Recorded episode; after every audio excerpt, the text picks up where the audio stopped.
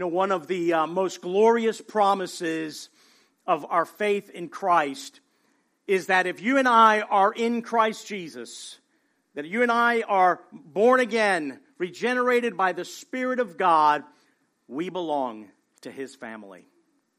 It's a beautiful thing. It's why we're gathered this morning because we're part of the family of God, the family of believers, a family who has God as our Father, who has Christ as our elder brother who has gone before us, and a family that contains an innumerable amount of brothers and sisters. Look around this morning. These are your brothers and sisters in the faith. And it's just but a small fraction, a small part. I know some are uglier and some are prettier. Here they're all nice looking and handsome and pretty, but in other places, right? But all over the world, right, today our brothers and sisters are joining with us. I just received a text message from a, a pastor of a local church letting us know that, that they were praying for Sent Church this morning. And that was right before the service, and I sat back there just rejoicing. They sent a snapshot of uh, the image of our church name uh, uh, on the screen and some image they took off of probably our Facebook page. And they're praying for us this morning. It's, it's a rather large church in our city, and, uh, and that just warmed my heart and filled me with great joy. We're part of the family of God, family of believers all over the place today, lifting up holy hands and worshiping the Lord. And it's a family that was established through Jesus Christ through his blood, through his sacrifice. That means that the church is a Christian's first family. It's the highest order of a family for a believer. It's not your biological family, though you have to hold that in high esteem. It's your spiritual family, the church of Jesus Christ. That is your first family. Think about when Jesus uh, was told he was preaching in a house and it was packed and some of the disciples said there hey jesus your mom and your brothers and your sisters they're looking for you. They're wondering where you are. You haven't responded to their text messages or their emails right? And, but they saw that you posted on social media that you're preaching here so they came looking for you. What does he say? How does he define who his family is. He goes, ah, no, yeah, that's mom. You know, she gave birth to me. I better get out there. That's my brothers and sisters. No, he said, here's how he defined his family. He says, you know who my family are? Those who do the will of God. That's my family. That's the first family of believers. And Paul's letter uh, to Timothy is replete with this language of family. And it contains that not because the church is like a family. It's because the church is a family. Not like, but is. And it's not just a metaphor we use to try to help us define and understand the relationships. No, the reality is we are a family. We are the family of God. We're called the household of God. And the passage that we are going to take some time with uh, through today here in, in 1 Timothy chapter 5 is going to give us practical instruction of how a family loves and how a family cares for one another. So let's turn our attention to the word of the Lord. 1 Timothy chapter 5, we're going to read the first 16 verses this morning. Hear the words of the living God. Do not rebuke an older man, but encourage him as you would a father. Younger men as brothers, older women as mothers, younger women as sisters in all purity. Honor widows who are truly widows. But if a widow has children or grandchildren, let them first learn to show godliness to their own household and to make some return to their parents, for this is pleasing in the sight of God. She who is truly a widow, left all alone, has set her hope on God and continues in supplications and prayers night and day. But she who is self indulgent is dead even while she lives. Command these things as well, so that they may be without reproach. But if anyone does not provide for his relatives, and especially for members of his own household, he has denied the faith and is worse than an unbeliever. Let a widow be enrolled if she is not less than 60 years of age, having been the wife of one husband, and having a reputation for good works. If she has brought up children, has shown hospitality, has washed the feet of the saints, has cared for the afflicted, and has devoted herself to every good work. But refuse to enroll younger widows, for when their passions draw them away from Christ, they desire to marry, and so incur condemnation for having abandoned their former faith. Besides that, they learn to be idlers, going about from house to house, and not only idlers, but also gossips and busybodies, saying what they should not say. So I would have younger widows marry, bear children, manage their households, and give the adversary no occasion for slander for some have already strayed after Satan. If any believing woman has relatives who are widows, let her care for them.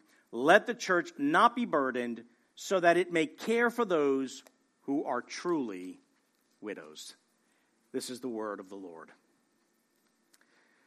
We looked at last week at the end of chapter 4 here a set of instructions that Paul is giving Timothy, that Timothy is to be a godly example, example for the believers in the church.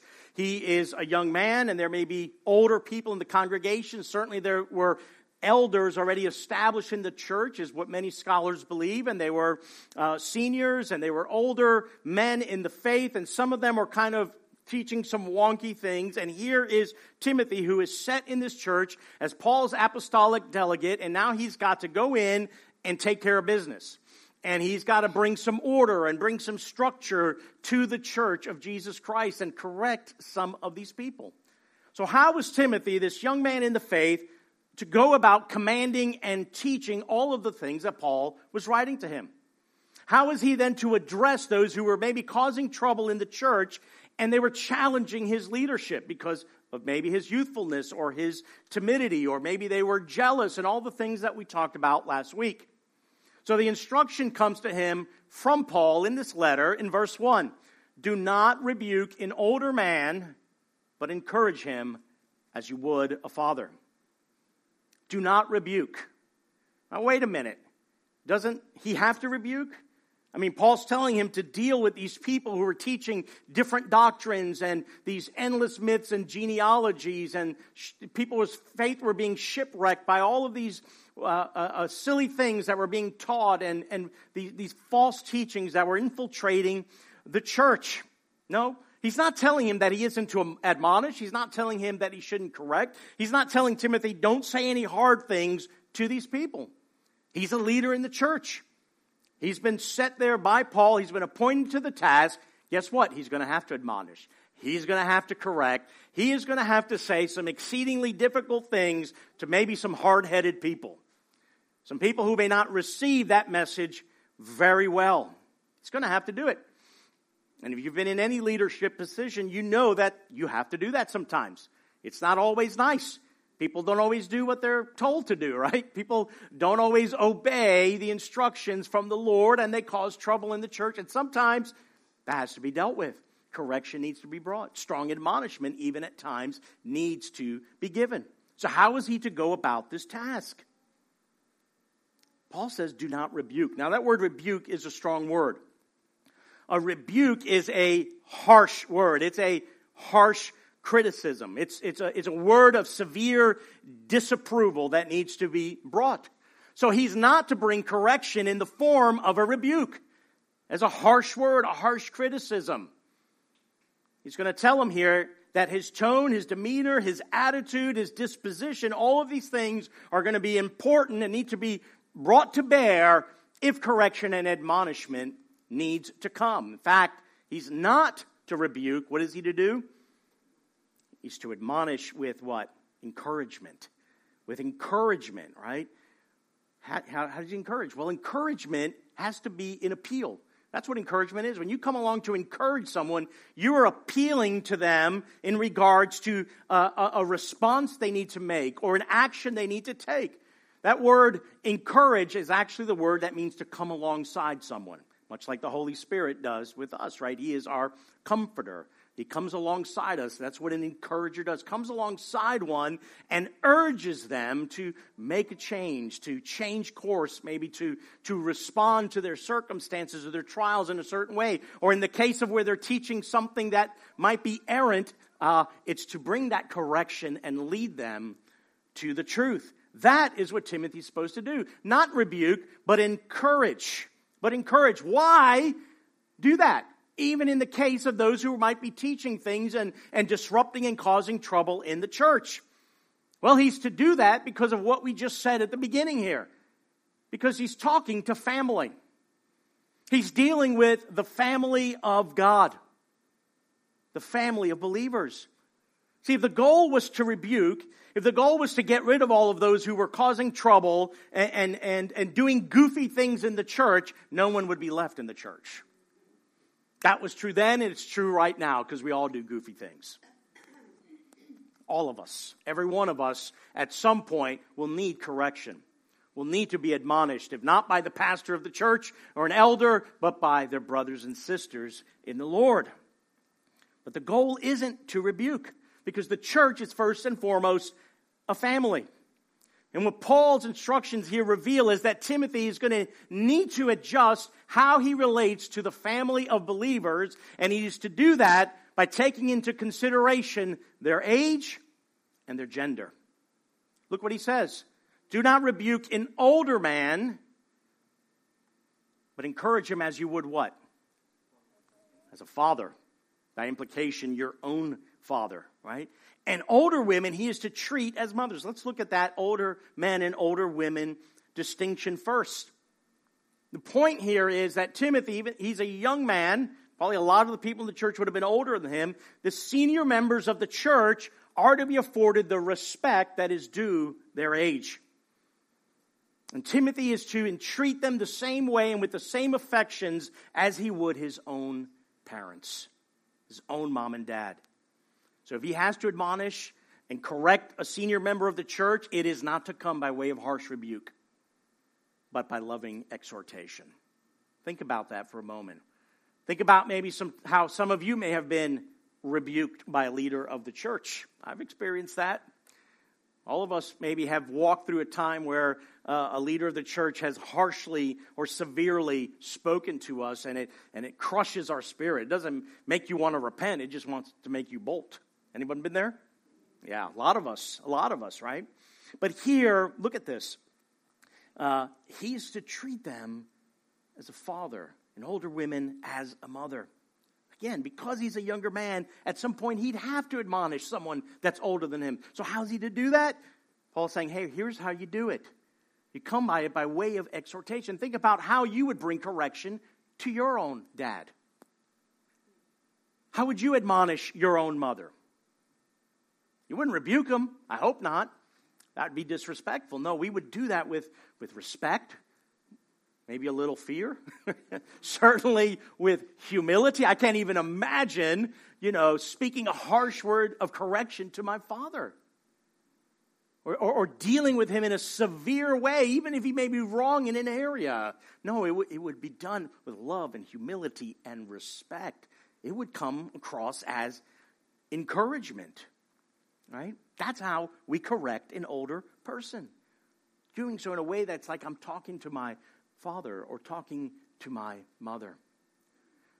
The sad thing in our modern culture is that young people don't respect older people.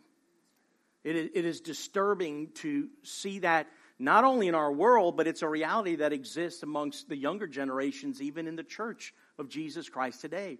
We don't have the same level of respect for those uh, who are aged and learned and have many years of experience in life before us. I mean, I was brought up to refer to older people by Mr. and Mrs. and their last name, but it's very common today to hear little kids talking to grown up adults and older people by their first name. Because we don't we haven't taught our children to respect the elderly the same way. They they see older people like their peers, so they treat them like they're treating little kids. Or sadly, how many kids maybe even talk to their parents and deal with their parents today. But that's not the way we're supposed to treat one another. Okay? Not by the way the culture does, but what, by what God's word says. And the way the elderly are treated in our culture with disrespect, disdain, and overall disregard is indicative of the rottenness that exists in the moral fabric of our society. I think about how I observe on social media young men who presume to rebuke older men in the faith Men who have experience, men who lead churches or ministries and have written theological works, and because they may disagree on some secondary point, they feel free to slander them, disrespect them, speak evil of them, attribute, you know, evil intentions to them. And I sit there and think about, my goodness, these older men in the faith have forgotten far more than these young ones presume to know right now. And it's because there is a disregard right? That's the, that's these are the, the, the values of our world says that youth is everything and we disregard the older people. They're to be put away you know, they don't really have value in our culture anymore. Youth is everything and that's not what god's word instructs us. In fact we're going to see quite a few things today uh, in god's word here. We're a family and families are going to have disagreements aren't they do you have disagreements in your family yeah, between husbands and wives, there may be some disagreement. Between children and their parents, there may be, dis- you might have disagreements with your siblings, right? We all have some family drama we deal with. Sometimes a family member acts like a bonehead. Don't look around, okay? They go off in the wrong direction sometimes, and we got to kind of reel them back in. Well, how do we deal with family? Even when we get upset with them, even when we have strong disagreements with them. No, what prevails? Love.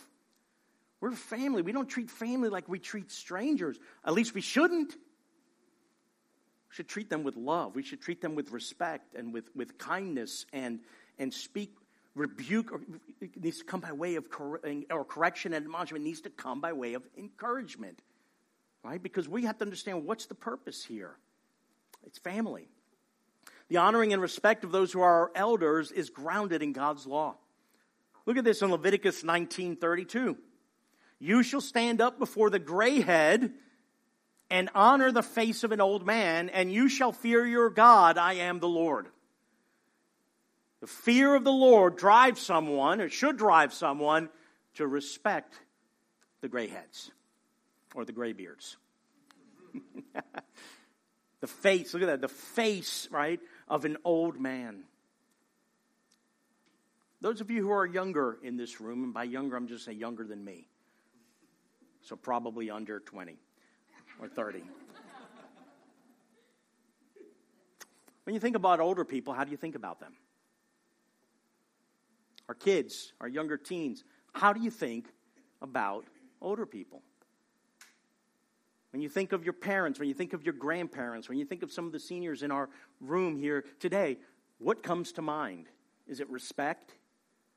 Is it admiration? Is it affection? Or do you just think, ah, they're just going to get in my way? Oh, they always just tell me what I'm doing wrong. That attitude we have sometimes can, as we get older, can translate into great disrespect of our parents and grandparents uh, and those who are with us part, as part of the family of believers in how we treat them, how we talk to them, how we interact and engage with them. with respect. I love how Paul demonstrated great respect for older saints. In many of the letters, he is referencing people who are older than him. But in Romans chapter 16, at the end of that letter, I love what he says here in verse 13. He, he writes, Greet Rufus. That's a great name for your kids. Think about that as a baby name. Greet Rufus. Look at this. Chosen in the Lord. Praise God for that. And like this, also his mom. Look what he says, who has been a mother to me as well. Paul had great affection for Rufus's mom. He says, She's like my own mom. Can you imagine how he treated her? With respect, with kindness, right? With affection. This is how we ought to treat the older saints. And this is the biblical culture we want in our church. Right? That's what we want here, where the older saints are honored and respected by the younger saints. This is good. This is godly. This is this is right. And if an older saint is to be admonished or corrected, or something about their conduct needs to be addressed, or maybe they are listening or practicing or teaching something wonky, right? There's something that might be an error. We're to approach them and deal with them with an attitude of respect. The same kind of respect we owe to our own parents or grandparents. Then he looks at another age group here. These would be his peers in terms of his generational age group, right? Younger men are to be treated as brothers. Younger women ought to be treated as sisters in all purity. So if he's to admonish or exhort a young man, he's to do that treating them as if they were the, his own flesh and blood brothers. With, with equality as their peers, with encouragement.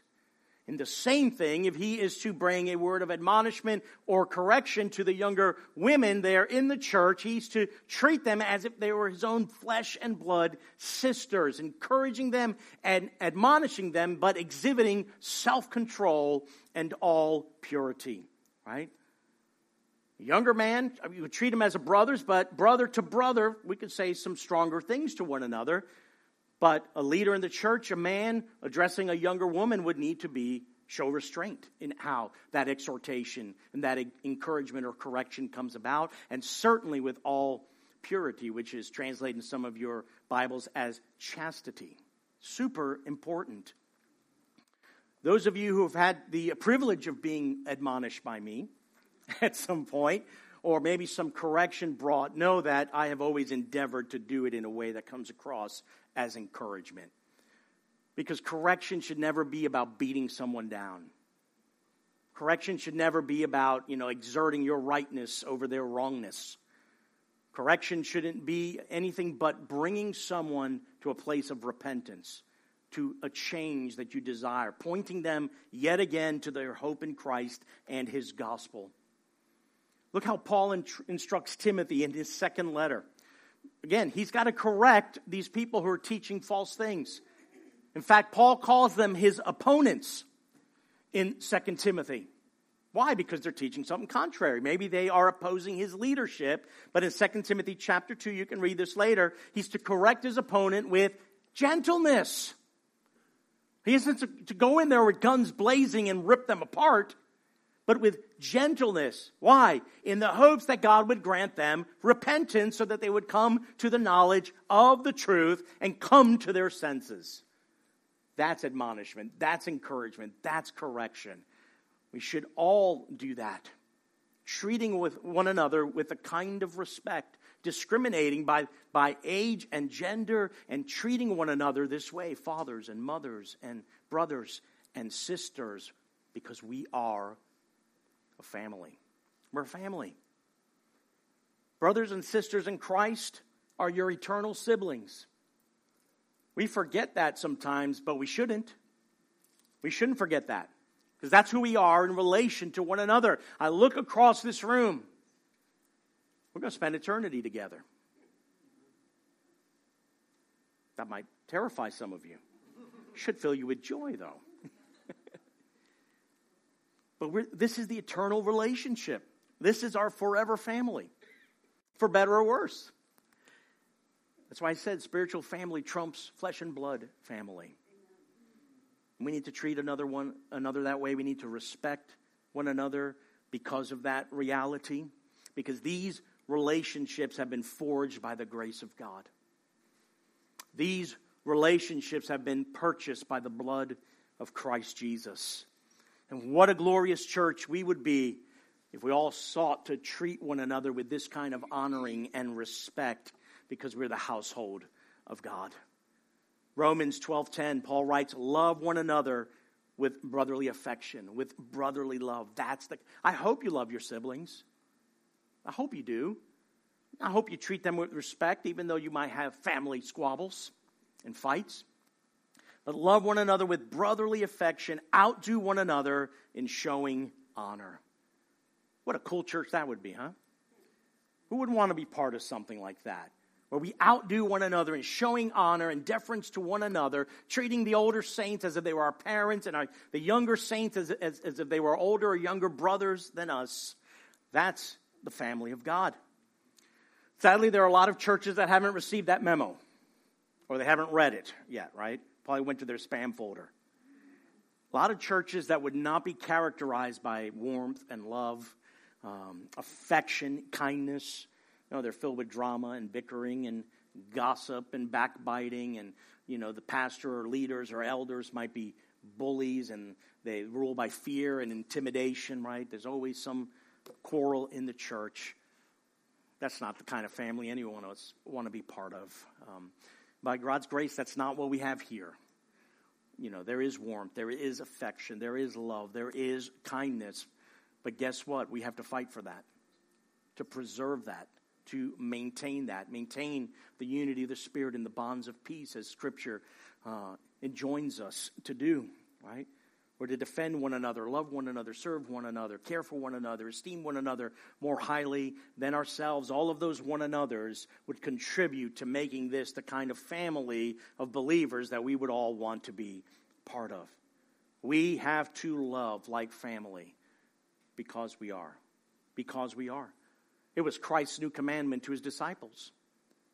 Last words before he went to the cross A new commandment I leave you love one another.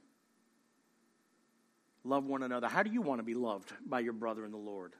Then love each other that way. He said, Love one another. As, as I've loved you, that's, that's the kind of love you need to demonstrate towards one another. Peter also writing in 1 Peter 3 8, finally, all of you have unity of mind, sympathy, and again, brotherly love, a tender heart, and a humble mind. That should be all of our disposition and attitude. So when it comes then to saying hard things to one another, we're doing it with the, with the right spirit. We're thinking about them and we're going to encourage them to repentance and we're going to encourage them to get right with the Lord and to point them to the gospel and to point them back to Christ and you've won your brother or your sister. So I implore us here before we move on to this next section that each one of us here behave towards our senior members and elders of our congregation with respect and honor, with gentleness of speech and proper deference. Okay? Parents, teach your kids to respect older people, especially the older saints of our congregation. And to those who are younger, and you look around and there's a lot of people maybe in your age range here you're to teach, uh, treat them with love and equality. And if hard things need to be say, said, say them in love. Speak the truth, but in love. And seek to encourage, seek to build up anytime you bring correction. Urge them in such a way that you win them back to the Lord and to relationship with you if that has gone uh, amiss. Amen?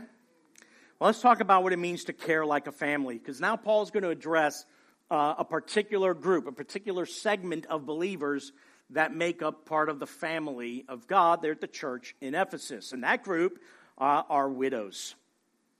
And these, Paul is going to instruct us here, the church has a responsibility of which Paul is concerned that they not only meet that obligation to this particular group, but that that obligation is being properly met and not over applied or misused. He writes in verse 3 honor widows who are truly widows. It is amazing as I was going through scripture this week and studying this passage how much God's word has to say concerning widows. Like I knew it, but I was blown away as I went back going, you know, passage by passage through the law, through, through the Psalms, through the New Testament, how much God's Word has to say about widows. And Scripture reflects how much widows should be honored in ways that most cultures, and certainly our modern culture, does not do. Now, what's a widow? Well, Scripture tells us, and we know what it is it's a married woman whose husband has died. She is a widow. And that is a big deal in any generation, at any time in human history. But you have to think about uh, how important, how big a deal of that would have been in these ancient biblical times. For a woman to lose her spouse didn't mean she just lost her husband. There was so much more attached to her being united in marriage to her husband because her identity was defined in relation to her husband. Any social standing or significance she has was in relation to her husband. For her husband to die could mean the loss of all of those things. For her husband to die would mean she'd no longer be under the protection and care that her husband provided for her. To be a widow meant that her very survival would be threatened. Now, we don't think about that nowadays. We're like, oh, the, you know, the state will take care of them. There's welfare, there's social security, there's this and that. Well, none of that existed in that time. They would starve. Think of the story of Naomi and Ruth in the book of Ruth. Naomi was widowed, her husband died, and then her two sons who were married, they died. So Naomi has no husband and no sons. I mean, she's completely destitute. And Ruth loses her husband. And Naomi's her mother in law, and they're like wandering around, like, what are we going to do? So Naomi says, Why don't you go back to your home? At least, you know, you'll be taken care of then. Right? These were women who would be considered destitute, having no one to care for them. Well, what we see in the Old Testament was that the care of widows was of supreme importance to God and to his people. Justice for widows and care of widow, widows was demanded by God. And that is grounded in the fifth commandment. Y'all know the fifth commandment, don't you? Honor your father and your mother. Parents, make sure your kids memorize that. That's a good one. But it's not just a suggestion, it's a command of the Lord. It's grounded in the character and nature of God, how we honor Him. He says, honor your father and your, mo- uh, and your mother. Now, honor, we just think of honor as just giving recognition and respect, but honor in God's word goes beyond that because it would include financial support. It would include any type of material care and support that children needed to provide to care for their parents as well. Psalm 68 describes God as a protector of widows. He is said to uphold the widow in Psalm 146 and execute justice for the widow in Deuteronomy 10. Exodus chapter 22, 22 through 24. Here's what's written in the law of God You shall not mistreat any widow or fatherless child. If you do mistreat them and they cry out to me, I will surely hear their cry. Look, and my wrath will burn. And I will kill you with the sword, and your wives shall become widows, and your children fatherless. That's terrifying, isn't it? There's severe punishment. There's severe punishment outlining God's law for the magistrate who treated a widow with injustice, who didn't care for her. In God's word, every three years, farmers were commanded to store a tithe of their produce for the care of widows and the fatherless. God cares about the widows. God's people understood their duty to care and provide for widows. And that's just a sampling of what God's word says about the care of widows. So if God looks after widows that way and he cares and has compassion towards widow, how much more do his people need to have that as well? Possess the same compassion, care, and concern for widows who would be marginalized. Now, in the New Testament, we have even more because we find our Lord Jesus himself demonstrating his compassionate heart towards widows. Luke chapter 7 chronicles the story of him raising from the dead the son of the widow of Nain.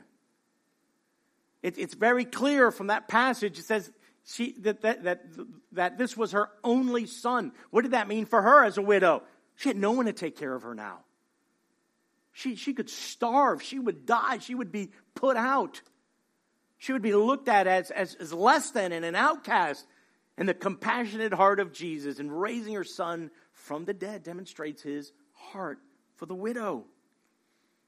He praises the generosity of the poor widow who contributes her two mites to the, to the temple treasury. And he praises her in contrast to the Pharisees who make a big show of their giving, but it's not sacrificial giving with, with, with no hope or dependence on the Lord. But this widow, she's contributing the very last and the very little that she has in sacrificial giving. He rails against the Pharisees, saying that they devour widows' houses while all the while acting outwardly pious and religious, showing the evil of their heart that they would do this kind of injustice to the widow. He chastises those who, under uh, false religious pretenses, would shirk their responsibility to care for their aging parents. In Mark chapter 7, read that, that part. Where, where he says the, to the Pharisees, hey, you, you tell those who, who, who want to, the, the, the, the resources, the, the money, the finances, the support that they would normally have set aside to take care of their parents, and for whatever reason they don't want to do that, they'll say, well, we're going to devote this to the Lord. When we die, we're going to devote all of our stuff. It's korban. It was, it, it was a, a practice in that time, devoted to the Lord so the parents get nothing. And Jesus rebukes them for that kind of wickedness. Why? Because their first responsibility was to care for their parents. It's the fifth commandment. But he truly demonstrates his heart for widows when you consider the care of his very mother as he was hanging on that cross. Suffering, paying the penalty for our sins, he turns to his beloved disciple and he commends the care of his widowed mother to his care. How beautiful is that? That's the heart of our Lord.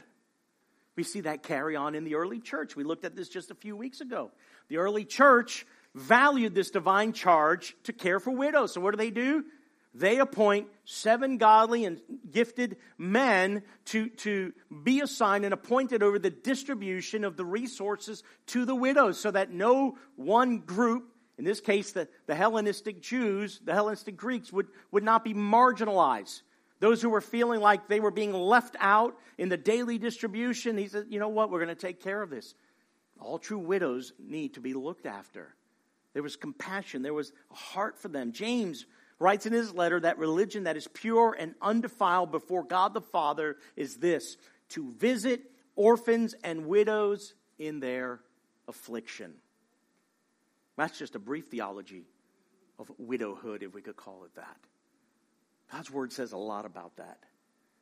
Before we dive into the practical things that Paul is instructing Timothy here concerning the care of widows in the church, we need to have that heart, brothers and sisters. It's a heart check for us. And you might be considering this maybe in your own family. Do you have family members that are widowed? That maybe you should be looking after. Maybe it's not your own mother. Maybe it's not your own grandmother. It might be an aunt or a cousin, but they have no one. God's word has a lot to say about this. Now, let's look at how widows were qualified for assistance. We know it was a super important thing to the Lord and to his church, but it's interesting here now that Paul gives instructions uh, for Timothy to qualify those who would actually receive financial support, material care from the church. Because there is a danger of actually over applying the kind of support and care that the church was giving. All right, and there's about there's two parts to this instruction, and most Bible scholars see this in two sections. So I'm going to treat it this way. I think it's I think it's most likely the correct way to see these two sections. The first part has to do with the actual support given to widows, and the second to the widow's service to the church. Now, widows who were to be supported by the church need to be qualified for that support. Now, you'd think the only qualification for support was that they were widows, they, they lost their husband. All right, what, what other qualifications are necessary to be defined as a widow? Well, that's the technical definition, but the church has to distinguish between those who actually have a genuine need and those who do not. So look what Paul writes. On, or what did he say? Honor widows, show them proper recognition, but remember that goes beyond respect to material care and financial support. Honor widows who are what? Truly widows. Well, how is one truly a widow? Well, it's not just that her husband has died. But this really goes to the heart of the question that, that is at the root here in this passage. Who is responsible for the financial and material care of widows?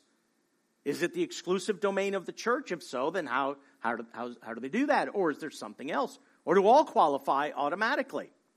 Well, let's define first those who are truly widows. And this is what Paul does here.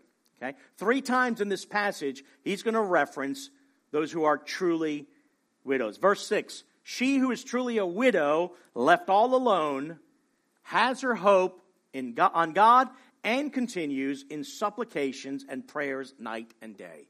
Paul mentions here two qualifications for widows who, who are to be financially supported by the church. The first is that she is left all alone. She's destitute. She has no family to take care of her. Now, customarily in this Greco Roman world and culture of that time, uh, the dowry, right, that, that was given to the bride, paid by her bride's father, would accompany her into marriage. And upon her husband's death, either her son or her father, once again, could now uh, take care of her with that dowry. Okay? It would be a means, a legal provision for uh, a widow's financial security. Okay? So it was a big deal to be married and a dowry to be paid, and, and if something were to happen to her husband, she could be looked after, especially if she had children. Right? It was their legal obligation and it was their moral obligation also to do that. So the important point here is that the church's financial support should be limited to widows who are genuinely in need. They have no one. They are destitute they have no family, there's no familial assistance, and she is unable to support herself. The church should financially support that widow. She's truly a widow. And here's the second qualification it's a spiritual one. This widow has set her hope on God.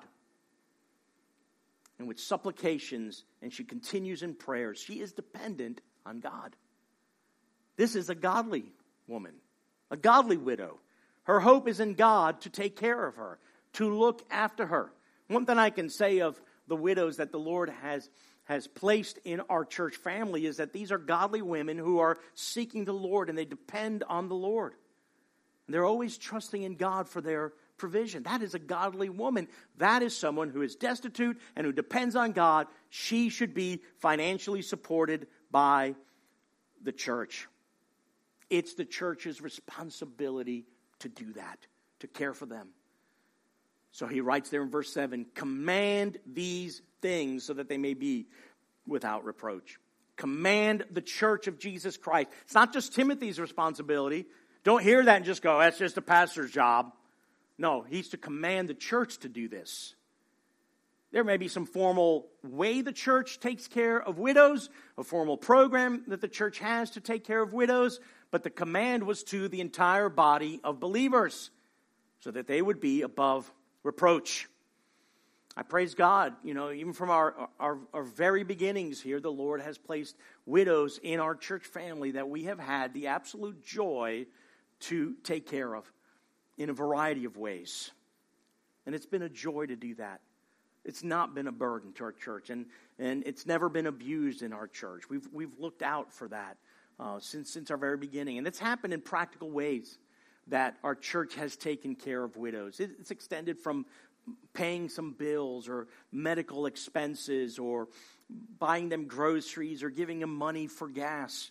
I mean, there's been financial support in a variety of ways. There's been practical ways. We've had men go do landscaping and lawn care or fix something uh, in their home or take care of something that was broken in their, uh, in their vehicle. It's meant maybe driving some of them to doctor's appointments and eye doctor's appointments and dental appointments. Okay? We've taken care of them in practical ways by having them spend holidays with someone else in the church family if they don't have any other family to go to. Because we're a family, we take care of widows that way. But it's all of our responsibility to do this. So, a widow who's destitute, a widow who is godly and dependent on God, is a widow that the church has a responsibility to look after and to care for by command of the Lord. But because they're family, we would do that, and we have done that.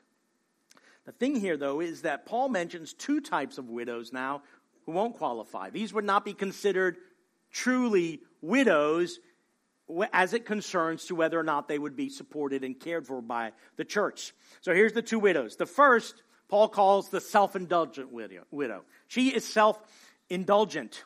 This is a widow who lives for her own pleasure. The implication is carnal and immoral pleasures. Now, this might be a woman who has her own, a widow who has her own um, means to financially support herself, and she's using it to maybe live immorally. Or it could also mean that she doesn't have financial support, and rather than living in a godly and dignified way and depending on God and setting her hope on God and devoting herself to prayer and service to the church, she actually looks for alternative means of financial support.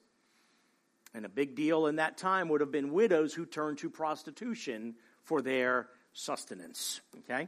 That's the implication in this passage. And Paul writes that she is dead even while she lives. And that sounds kind of cryptic, but it can mean a variety of things. But ultimately, I think it means this is a woman then who is spiritually dead. If she's pursuing carnal pleasures, immoral pleasures, she's looking outside of the church for financial support, and now she's like, woohoo, I'm free from marriage. I'm going to live it up. Well, that's not someone the church takes care of, right? She has separated, herself from the life of God, separated from the church of Jesus Christ. She has lacked her spiritual in, in spiritual purpose, um, so she doesn't qualify for the church's help. So it's interesting here that we see that the church can certainly discriminate in how its resources are used. It is not a one size fits all approach. There's a lot of people who think, well, the church is supposed to take care of everyone who has some kind of need. No, we're not. We can actually use wisdom, spiritual discernment, and more importantly, God's word to discriminate, to discern who has genuine needs from those who do not have genuine needs, right? Um, so we can discriminate and whether or not we're going to extend care just to believers who are in genuine need only, or will that extend even to unbelievers? Our church has a general benevolence policy. Uh, certainly, you know, things are taken on a care by uh, uh, on a case by case basis, rather, but generally, we take care of our church family first. That takes priority with the resources that we have. They are limited, um, so we're going to take care of family that has needs. So if there are genuine needs in our house, they'll taken care of. Sometimes we can take care of them out of our general budget. Sometimes you just take care of one another. I love hearing that from time to time in our church. There was a need that was presented, I don't even hear about it. That's awesome. That's the way it should be. Family takes care of family. That's a beautiful thing. The second type of widow that would not qualify for the financial support of the church, I'm going to call the family supported widow. This is the widow who has children or grandchildren who've assumed uh, the responsibility that's rightfully theirs of caring for their widowed mother or grandmother.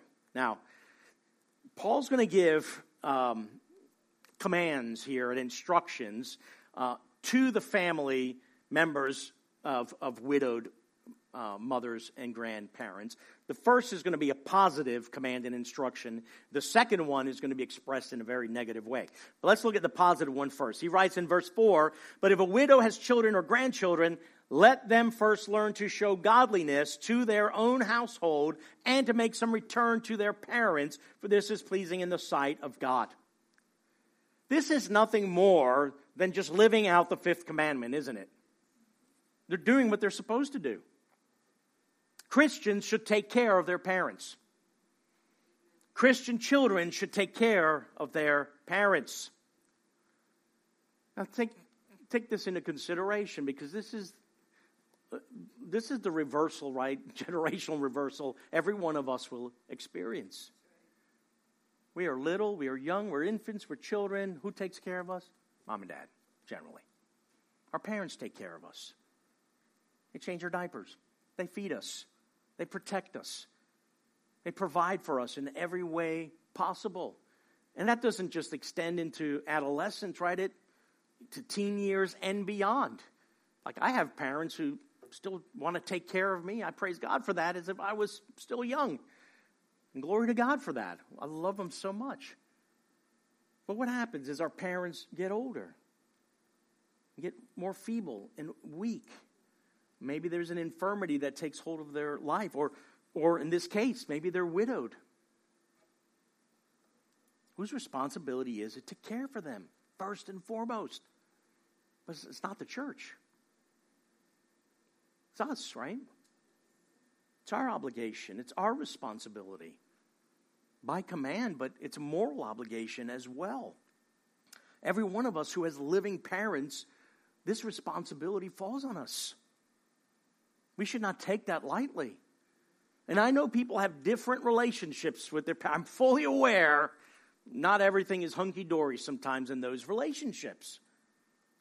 Still doesn't absolve us of that responsibility or really wrestling with how we're supposed to live this out and do this.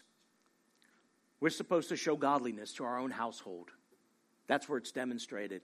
There's a lot of people who love to show godliness elsewhere, but they don't do that to their own family members.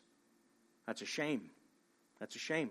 And he says we'll be repaying our parents for all of their support and care they provided us when we're young. And I've heard some people say, "Oh, I got this from my mom or my dad, or my, my mom's a pain in the butt." I've, you know, I've, oh, she's always seriously. That's selfish. That's immature. It's being disobedient to the Lord. I'm not going to mince words in that. Is it hard? Will it require sacrifice? You betcha. But guess what your parents had to endure when you were little, when you're a little snot nosed child? Soiling yourself everywhere, making a mess, getting into trouble. Who's there for you? Who supported you? Who took care of you? Who looked out for you? And we just get to repay in some small way when they get older and can't take care of themselves. This is a big deal.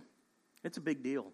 Because look at the negative side to the instruction he gives here. And it's really, it's shocking when you sit here and contemplate these words enshrined in Scripture for us. Verse 8 If anyone does not provide for his relatives, especially for members of his household, he has denied the faith. It's worse than an unbeliever. That's shocking. It's a scathing condemnation for those who would avoid this responsibility. Because even unbelievers were expected to take care of their parents.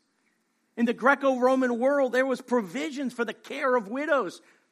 Pagans took care of their parents, right? The very light of nature says that's the right thing to do. You take care of your parents. They took care of you. Duh.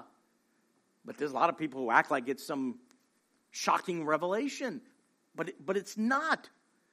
Because for a professing Christian to not care for their widowed family members, especially their, their mother, their grandfather, or their, their father, they're far worse than being an unbeliever. He says that's a denial of the faith that you're claiming to profess.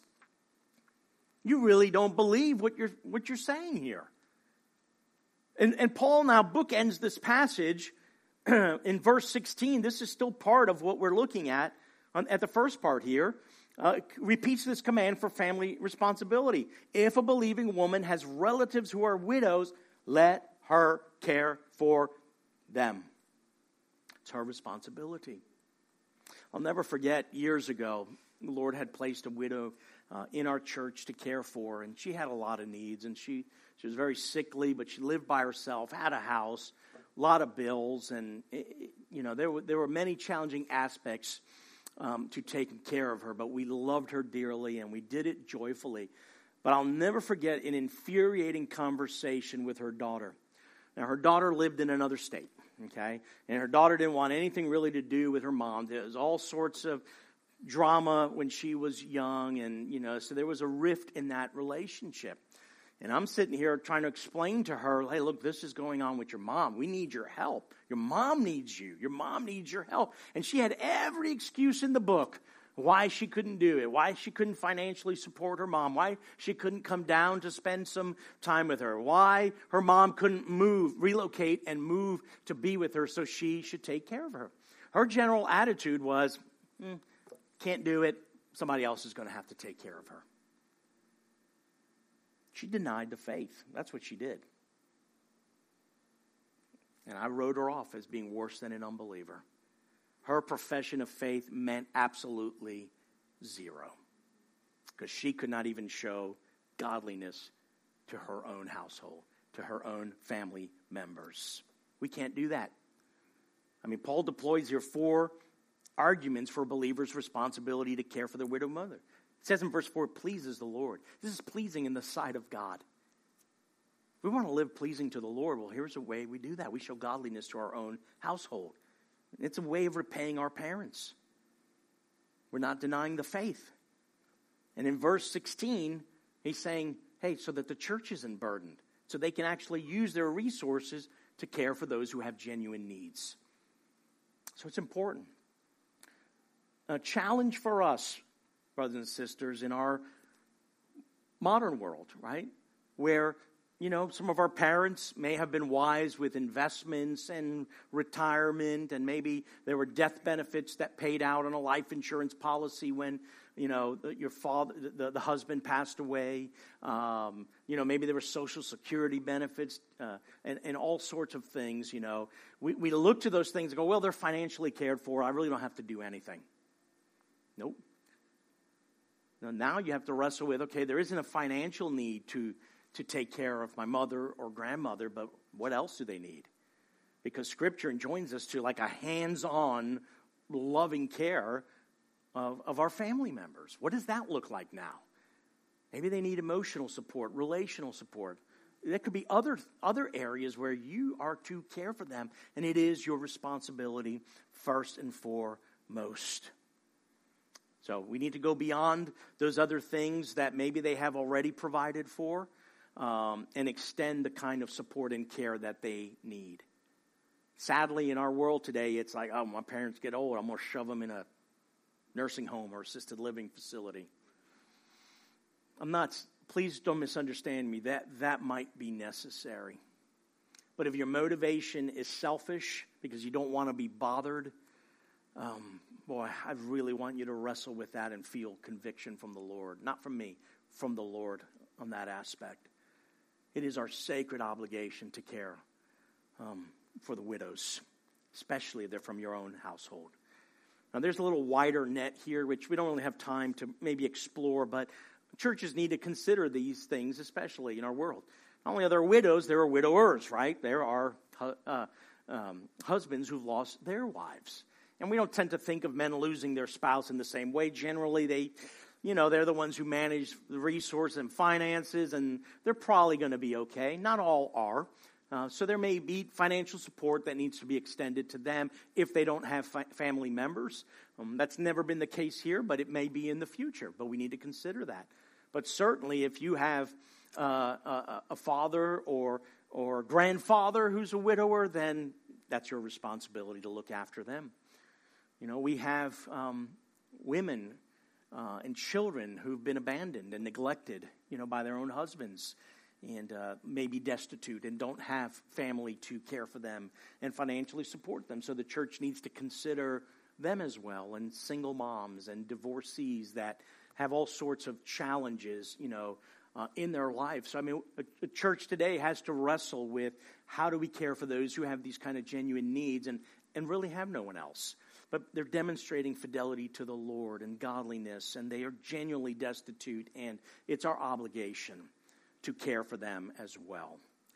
Lastly, we'll look at this last, last portion here in verses 9 to 15. I'm going to go through this really quick here.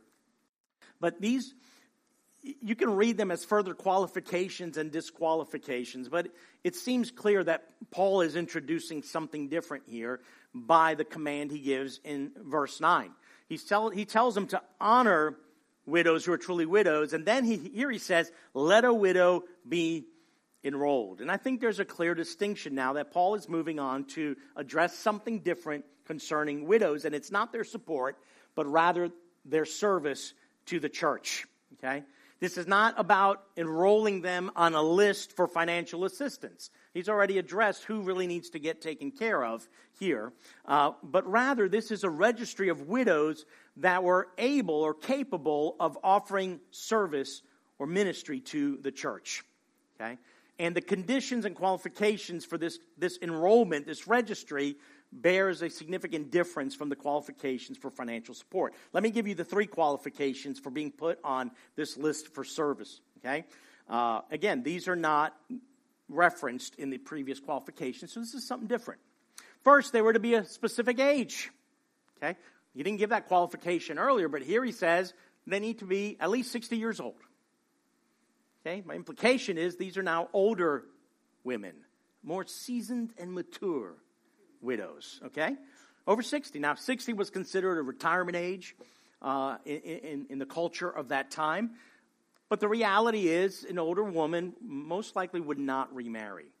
So she could actually make a pledge or commitment to singleness and uh, devote then her life in service to the Lord and ministry in the church. Okay? Uh, secondly, they had to have a track record of faithfulness, right? She should be a one woman man, a, a one man woman. I forget, I, am getting confused in how it's said. I'm not talking about transgender things now, okay? Don't get, don't get thrown off by that. right? Faithful to her own husband. She had to demonstrate that. So it's, it's a character of fidelity uh, that's expressed, that is evident, that is demonstrated in the family of believers. So this is an older woman, a godly woman. She's shown faithfulness and she's devoted herself and known for her good works. And he lists five of those good works. Here, not an exhaustive list, but there are five examples. She's brought up children, all right? So people can see, wow, look how she's taken care of her kids. Look how she's raised them in the Lord, how she's provided for them and nurtured them, okay? That could, that could also translate to maybe caring for orphans in the church and younger children. Uh, she shows hospitality. Right? That's what a godly woman does. She's hospitable to the saints. She washes the feet of the saints. Like that's a menial task. It's a dirty job. But she, she did that, right? These are good works. She, she cared for the afflicted. She's taking care of the sick. She just devotes herself to every good work. So her age was a qualification over 60. She had to have demonstrated fidelity in her marital relationship, and she devotes herself and is known for her good works. Now, there's a whole lot of historical evidence of how widows were engaged in ministry in the early church. They were really involved, and we don't always get a sense from it here, but this registry kind of begins to give us an indication of life in the early church. Uh, but Tertullian, an early church father writing in the third century, gives us a, a, glimpse of the ministry of widows and how important their ministry was in the church. He writes this Registered widows gave themselves to prayer, they nursed the sick, they cared for the orphans, they visited Christians in prison, they evangelized pagan women, and they taught female converts in preparation for their baptism. Right? There was a group of widows who were known to the church, enrolled in some registry that the elders of the church could look to to minister in a whole bunch of areas there. That's how significant the ministry of these kind of widows were. And these weren't just widows who were financially supported by the church, though they were that, because that financial support actually freed them now to devote themselves fully to the ministry of the church. It's a beautiful thing. Ideally, those who were served by the church are now serving the church. It's not always the case, but those who were able to do that, that was a commitment, a pledge that they would make to remain unmarried and devote themselves fully to the Lord and the ministry of the church. It's a beautiful thing. It's a beautiful thing. Um, so that's that's in line what he's he's writing here. And because of that, I hope it becomes clear why now there's an exclusion for younger widows why they should not be, or, or Timothy should refuse to enroll them. Let's, even if they want to, Timothy's uh, instruction is to be, nope, you need to get married. And Paul gives reasons why. First, they're going to get restless. There's going to be uh, an itch that needs to be scratched, and they're going to want to remarry rather quickly. Okay? Uh, and that's a natural desire. Okay? He's not calling it sinful there, but it could lead to that. So, so get married. But what Paul didn't want them to do was to make a pledge to the church that they'd remain single and then end up having to break that pledge because now they want to get married again. Okay? And secondly, if they were fully supported by the church, uh, that would afford them a whole lot of time to get into trouble. Okay? A lot of troubles and sins, right? Look what he writes there that they could become idlers and gossips and busybodies, right? They're not minding their own business. They're not being industrious. They're not devoting themselves to prayer and good works. They're going from house to house, spreading gossip, okay? And they're idle with their life and time. So Paul's advice is get married, manage your, have children, right? Have lots of kids, manage your household, and above all else, be a godly woman, right? That's what younger widows should devote themselves to. But older widows who met these qualifications, they should be enrolled. Their service is needed in the church, and it is significant. you know, and, and Scripture honors widows.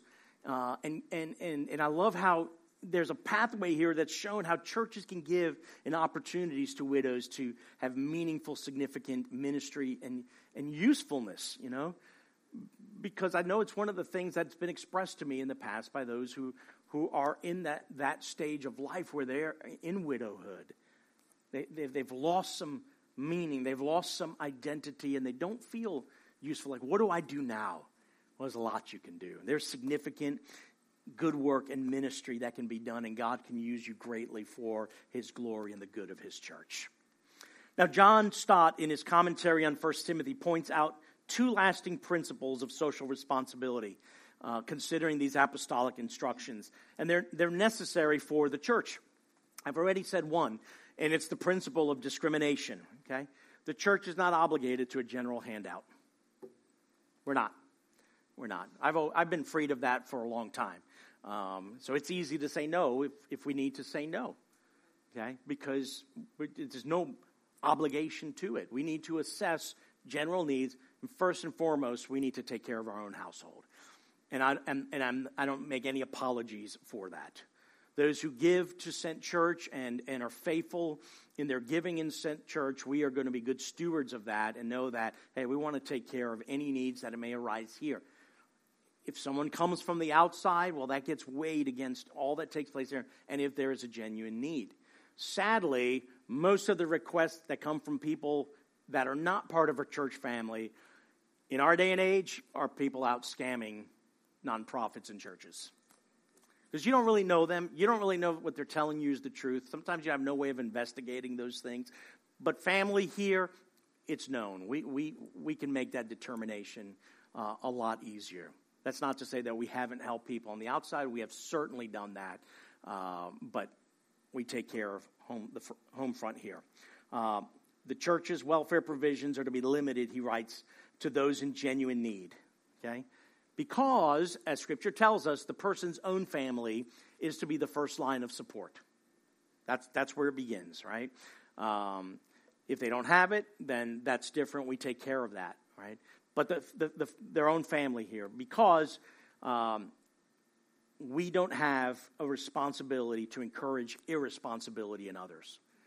And sometimes when the church rushes to meet needs that other family members have just refused to do that, we are encouraging further disobedience and irresponsible behavior. So um, I have no problems making phone calls to family members and addressing um, relatives that should be helping and are not. The second principle he writes here is the principle of, dig- of dignity. Uh, widows, single moms, divorced moms, uh, and women should have the opportunity to receive according to their need and also serve according to their ability. And those who receive benevolence from the church should not be made to feel less than. They shouldn't be demeaned in any way. Rather, they should have a sense of dignity when they receive help from the Church of Jesus Christ because family is taking care of family, and we need to seek to preserve that as well. Now, Timothy, as a leader here, was to deliver his admonishments and exhortations with proper deference to gender and age, setting an example for how a family loves, and it's an example for how you and I are to relate to one another in this beautiful family of believers loving one another and treating one another as fathers and mothers and brothers and sisters because we're the family of God. And in following the instructions for qualifying widows who were to receive financial support and commanding Christian families to assume their responsibilities, Timothy set an example for the church in how they ought to care for one another. The same care you and I should be employing not only in our own households, but also in the household of God. And my prayer is that the practicality of these instructions given to us in God's Word would cause us to be stirred up to love uh, for one another and to good deeds. That we would excel in how we intentionally care for widows and others in genuine needs. I've been wrestling with that a lot this week and thinking through how we can better take care of those with genuine needs. And my prayer is that the gospel of Christ would provoke us to a keen awareness of the most vulnerable and needy among us, members of the family of God who need our love and support. That we all would see the church not just a gathering uh, of individual people, but as what we truly are the family of God, the church of our Lord Jesus Christ.